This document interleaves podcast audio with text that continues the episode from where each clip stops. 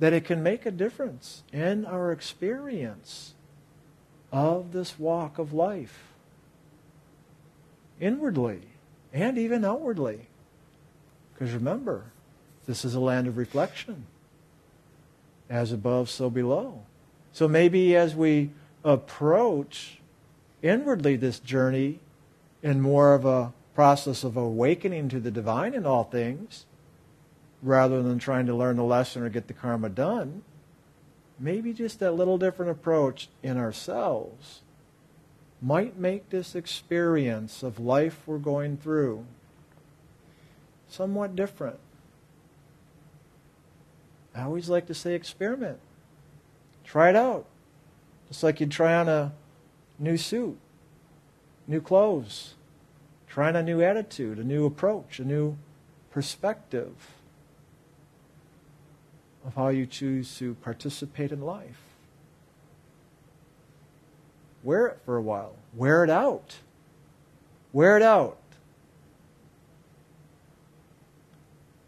That's what we're doing anyway, isn't it? I mean, think about it. Isn't there all these different attitudes and stuff we'd love to get rid of, and we just can't seem to?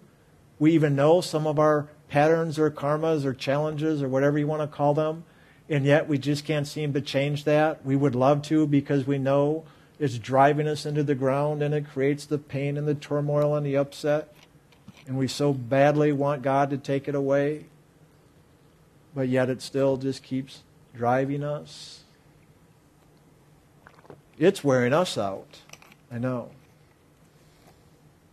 But maybe that's part of the program. Maybe that's part of the plan. That as we are worn out, well, what is getting worn out? It's being used, right? We're using it, or we're being used, right? When we're being used, we feel abused. But when we're using, what? We experience the usability. Either way, it's getting use. And the funny thing of how things work in this world, or shall I just say this process, this journey, that it is through that continuous use of over and over and over that eventually it does get worn out, and in getting worn out, it gets used up. Just another way of saying karma is complete. Because usually when something gets that worn, we've had plenty of experience. And in that experience is the greater understanding, the knowing, the fulfillment. And that's what the soul is here to do, is to have the experience for its fulfillment. I'm making karma even sound like a good thing, right? Well, it is. That's what we came into this world to have, to experience. Karma, unlearn lessons. Learn a lesson. Go have the experience. Do it. Participate. Take action. So the next time you feel worn out, just remember the good thing about being worn out. The karma is getting worn out to its fulfillment. And as it is fulfilled, it will then die off. And then all of a sudden we'll have tears of sadness of this part of us that's dying. It's just so funny.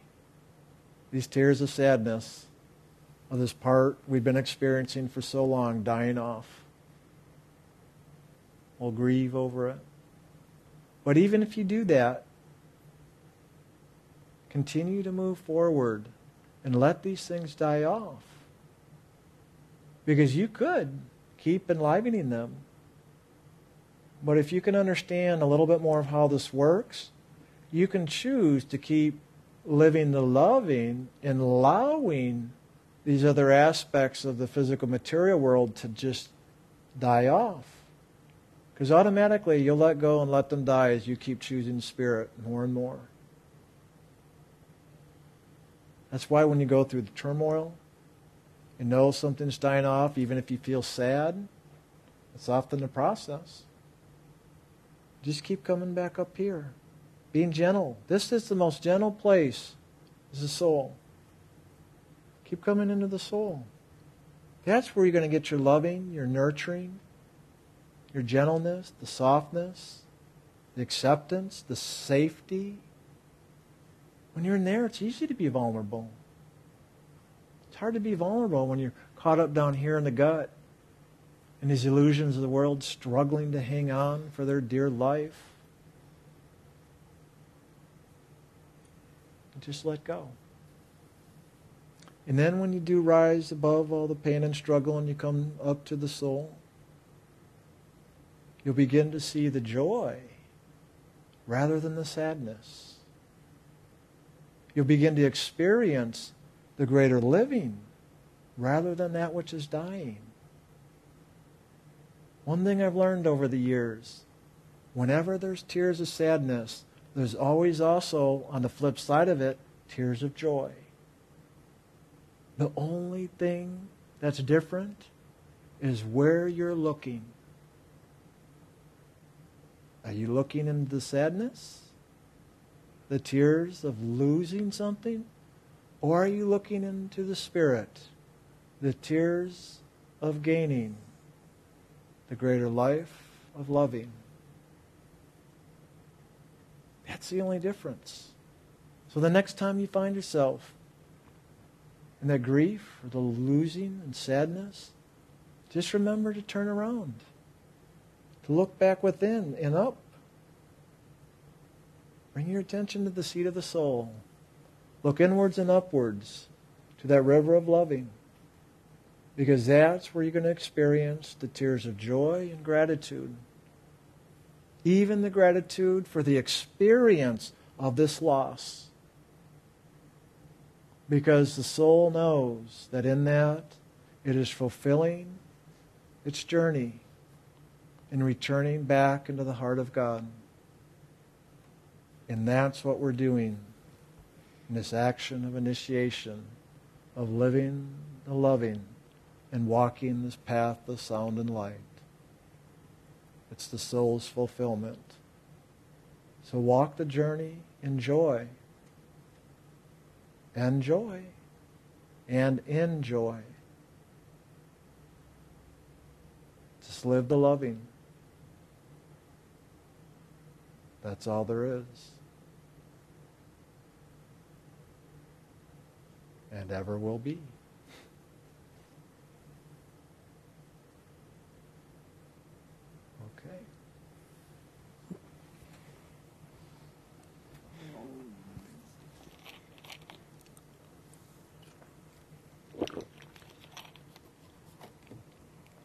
As Brian was talking, so many different things were going through my head. And sometimes my mind will fixate on something that I hear, and then I kind of go off with it.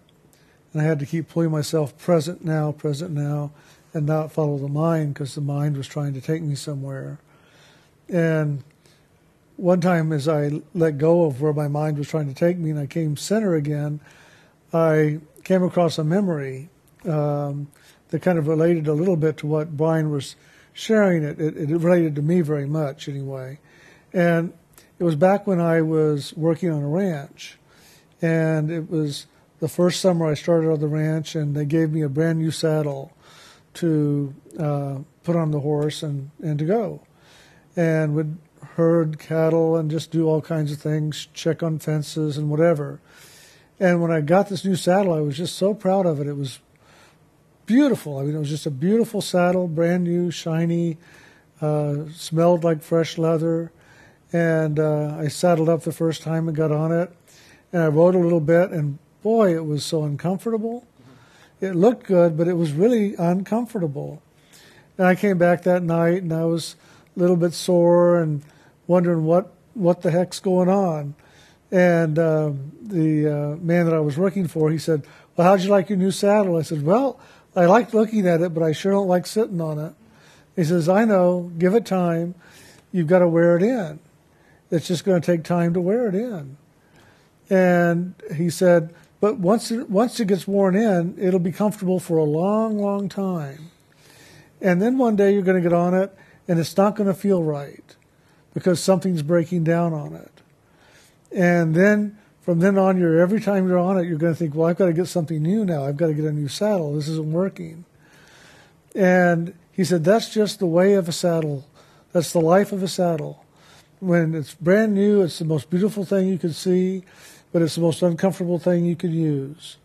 And when it gets worn in, it looks more worn in, but it feels really good. But then when it breaks down and it wears out, it doesn't look so good and it certainly doesn't feel so good. And it was funny because I immediately began to look at that as life.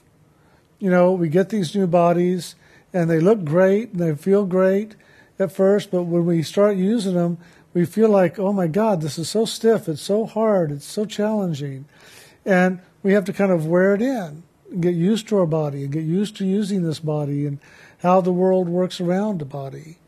And then we use it for a long time and it's comfortable and we get into habit patterns and routines and we just run them and they run us and everything seems normal and okay and we're satisfied, maybe not happy, happy, but satisfied.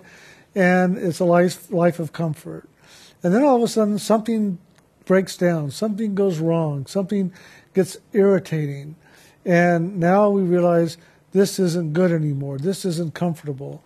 And now we have to put up with this discomfort of something breaking down. Well, it isn't just the body that breaks down, but it's it's our mechanism, our the way we think, the way we feel, the way we act, the way we react. All that breaks down after a while. We can make it work for a while. You know, we, we begin and we figure it out. And as teenagers and in our 20s, we figure out a lot of things and we get our routine down and, and we find a way to make life work for us. And it gets comfortable, it's okay, and we, we move that way. And then we kind of glide on that for a long time where it's worn in now, we've got a routine, and we just run it. But then one day the routine doesn't work. One day somebody comes up to us and challenges our routine, and now we're in that place where things are starting to wear out. Routine doesn't work anymore. Now I've got to figure out a new routine, or I've got to go get a new saddle, however you'd want to put it. And so I looked at my life, even back then, I was 16, I, let's see, I was 15 years old when I got my first saddle. And uh, I looked at my life even at the age of 15 and I thought, gosh, I wonder if that's what life is like. You know, we get these new bodies, they're beautiful, they're shiny, they're interesting. We begin to ride them and they're a little bit uncomfortable, we're a little bit awkward with them. And it takes a while for us to get it all seated just right and comfortable to ride. And that's how I think this life is. We do take time to, to figure it all out. And that's the awkwardness of, of our youth. And then eventually, somewhere in our 20s or in our 30s, all of a sudden something gets really comfortable and we just glide for a while. And so I looked at that at the age of 15, wondering, is that really what my life is going to be like? And I can actually tell you the day that I found my body, like the saddle, got comfortable. And it was the age of 22. And all of a sudden, I got into this place inside where it just was comfortable. I wasn't fighting with life anymore. I wasn't fighting with myself anymore. I had a routine, I had a way, and I was just gliding along. And it wasn't until I was in my 40s that I began to realize that I had been kind of gliding along some of that energy that I had developed and found comfort in in my, my 20s. And it was around 40, 41 when I began to realize that I wasn't doing all the work I needed to be doing inside. I was kind of using the old routines, the old patterns, the old belief systems to kind of survive and exist and to do in the world.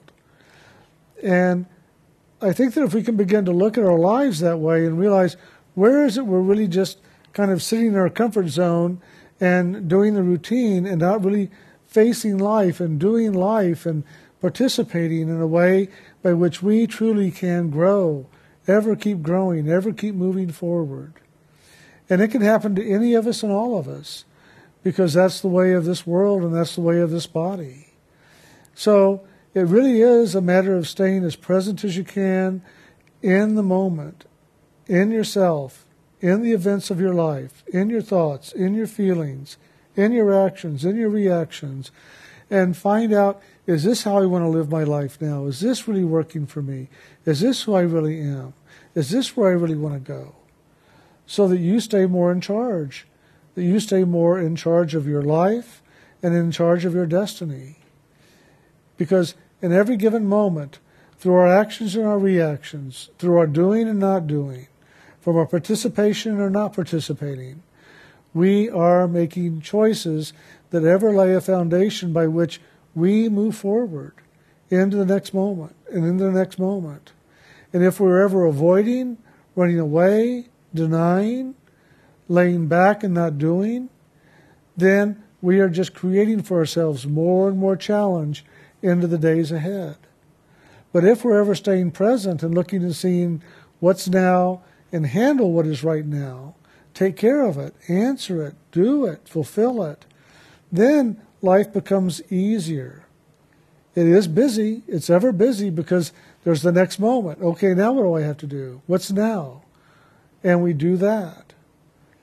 But it does become easier because we are ever staying present and we're moving in this present moment where all of a sudden we are fulfilling the moment, fulfilling the moment, fulfilling the moment, and we don't have a lot of things hanging out in our consciousness and in the world unfulfilled, unlearned, and we have a path of ease and grace to walk upon. So, as I was looking at this about the saddle and all of that, I remembered at the time, at around the age of 13, 14, 15 years old, I was going to the Catholic Church with the family where I was doing the ranching at. And I had been to a couple of Catholic masses and services throughout my life, but I didn't really have the opportunity to go to a lot of them. But I was there for two and a half months, and I went to Mass every Wednesday and Mass every Sunday because that's what they did. And we, I got into the routine of going to the Catholic Church, listening to what was being said, and participating in that. And in that, I would hear the priest often talk about grace God's grace, God's grace. And I remember I took that into one of my meditation prayer sessions inside of myself, and I found that real refreshing to, to dwell upon God's grace. So I did that for the rest of the summer, just bringing God's grace into my meditation, bringing God's grace into my life, bringing myself into God's grace, just doing it in all different ways.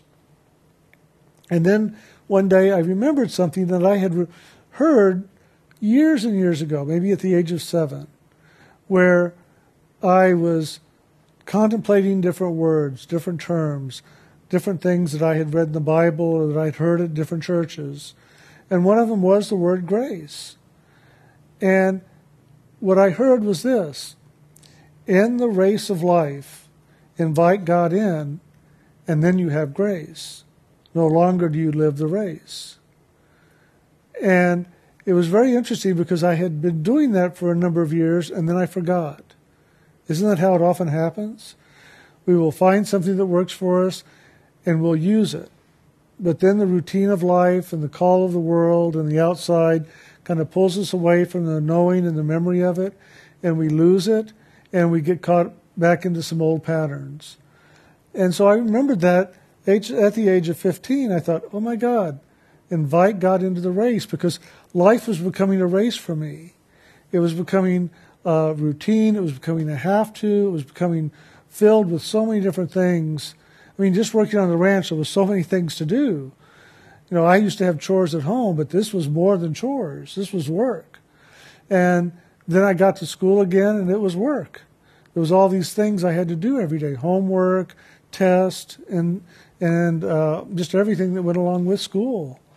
And so I began to look and see how I had started living the race of life, just running every time, every day, every moment, just running with life, running with the world. And so I just began to invite God into every given moment of the day. And God, this is your moment. And God, I invite you in. And God, here's, here's a challenge. Come on in and, and join me with this. And the more I began to bring God into it or give it up to God, I began to find that the race disappeared because I was bringing in God's grace. And that's what happens is if you invite God in or you give it up to God, you are allowing God's loving into your life. You're allowing it in. You're inviting it in. And you're no longer having to do it all yourself. And that's what God's grace is. God's grace is God's loving that you are allowing into your life and allowing it to participate with you and you participate with it. So, if in time of life you find yourself caught up in the race, running, rushing, pushing, pulling, anger, aggravated, angry, disturbed, distressed, look and see that you have gotten caught up in the race of life. You've gotten caught up in the world. And you're making the outer more important than the inner. And stop for a moment and just say, God, I just invite you into the race. Come on in. And let's see if we can change this. Let's see if we can move with this energy in a different way. Inviting God in begins the transformation. And giving it up also begins to give God an opportunity to help you in transformation. The more I would give things up to God and the more I do it every day, the easier life is. And the easier it is to find that place of neutrality and maintain the neutrality in life. Rather than living in the polarities of life, caught up in the positive and the negative and the wants and the wanting to let go, and all that goes with that, you can begin to find that straight and narrow path, that neutrality, that true loving that is God's living, loving essence that is your soul, and live in that neutrality. And once you live in that neutrality, you'll begin to understand what it truly lives, what it is to live in freedom, to live in peace, to live in joy, to live in harmony, to live the loving, to live God's grace. And once you have touched into that, once you have touched into that neutrality and all that it encompasses, you will keep choosing back into it again and again and again as you move into the next day and the next and the next. And yes, you're going to be pulled by the world. The polarities are ever calling at us and pulling upon us. And they're familiar, they're somewhat comfortable and easy. They're the comfort zone. And we just get comfortable going back and forth between the positive and the negative. Well, here we go. Well, here we go. Well, here we go. Back and forth. But eventually, we do find that there is something uncomfortable in this constant pattern of up and down, back and forth, in a good place and in a negative place, in a good place and in a negative place. And all of a sudden, it isn't so easy and it isn't so comfortable anymore. And now we want a new saddle, we want a new life, we want a new way. Well, I found out as I went on through the different summers working on the ranch and the saddle began to be more uncomfortable, I went from discomfort to great comfort to a little bit more uncomfortable. That I couldn't invite God into my saddle and the saddle would be okay. But I can invite God into the discomfort. And the discomfort left. I didn't focus on it anymore. I just put my focus on God and loving God and loving the God that dwells in all living things, and the animals, and the plants that we were working on if we were farming, or whatever it might be.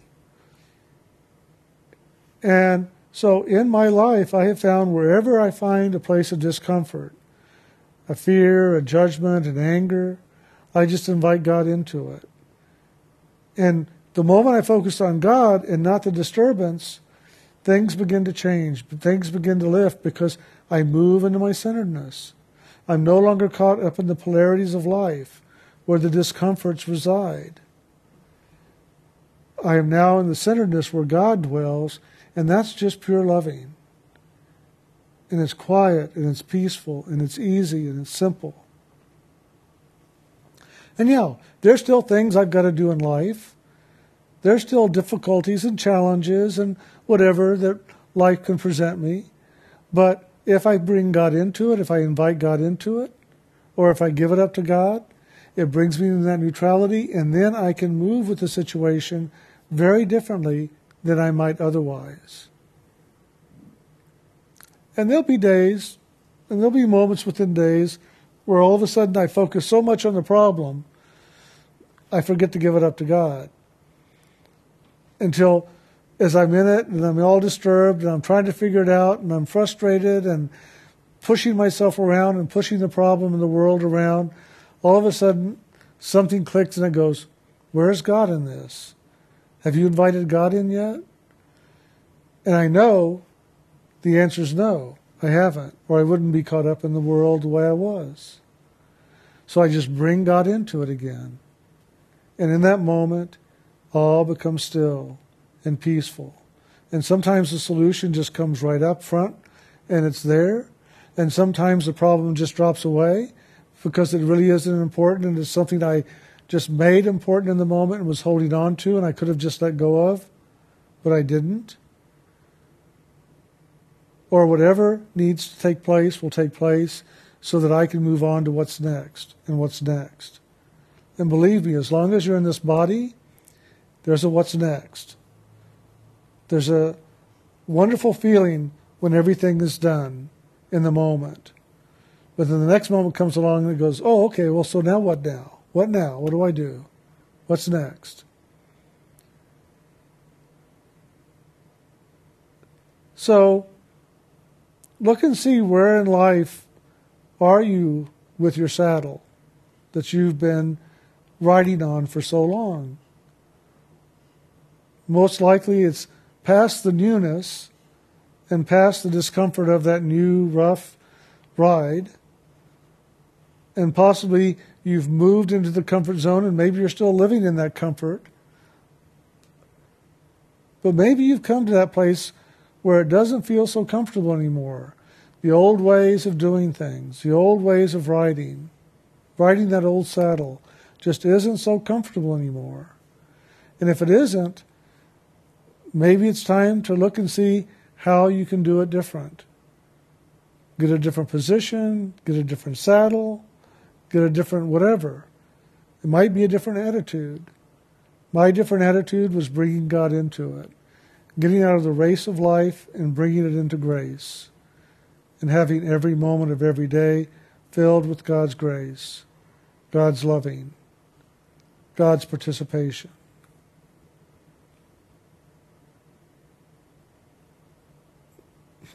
Okay. So go saddle up and let's see how you ride.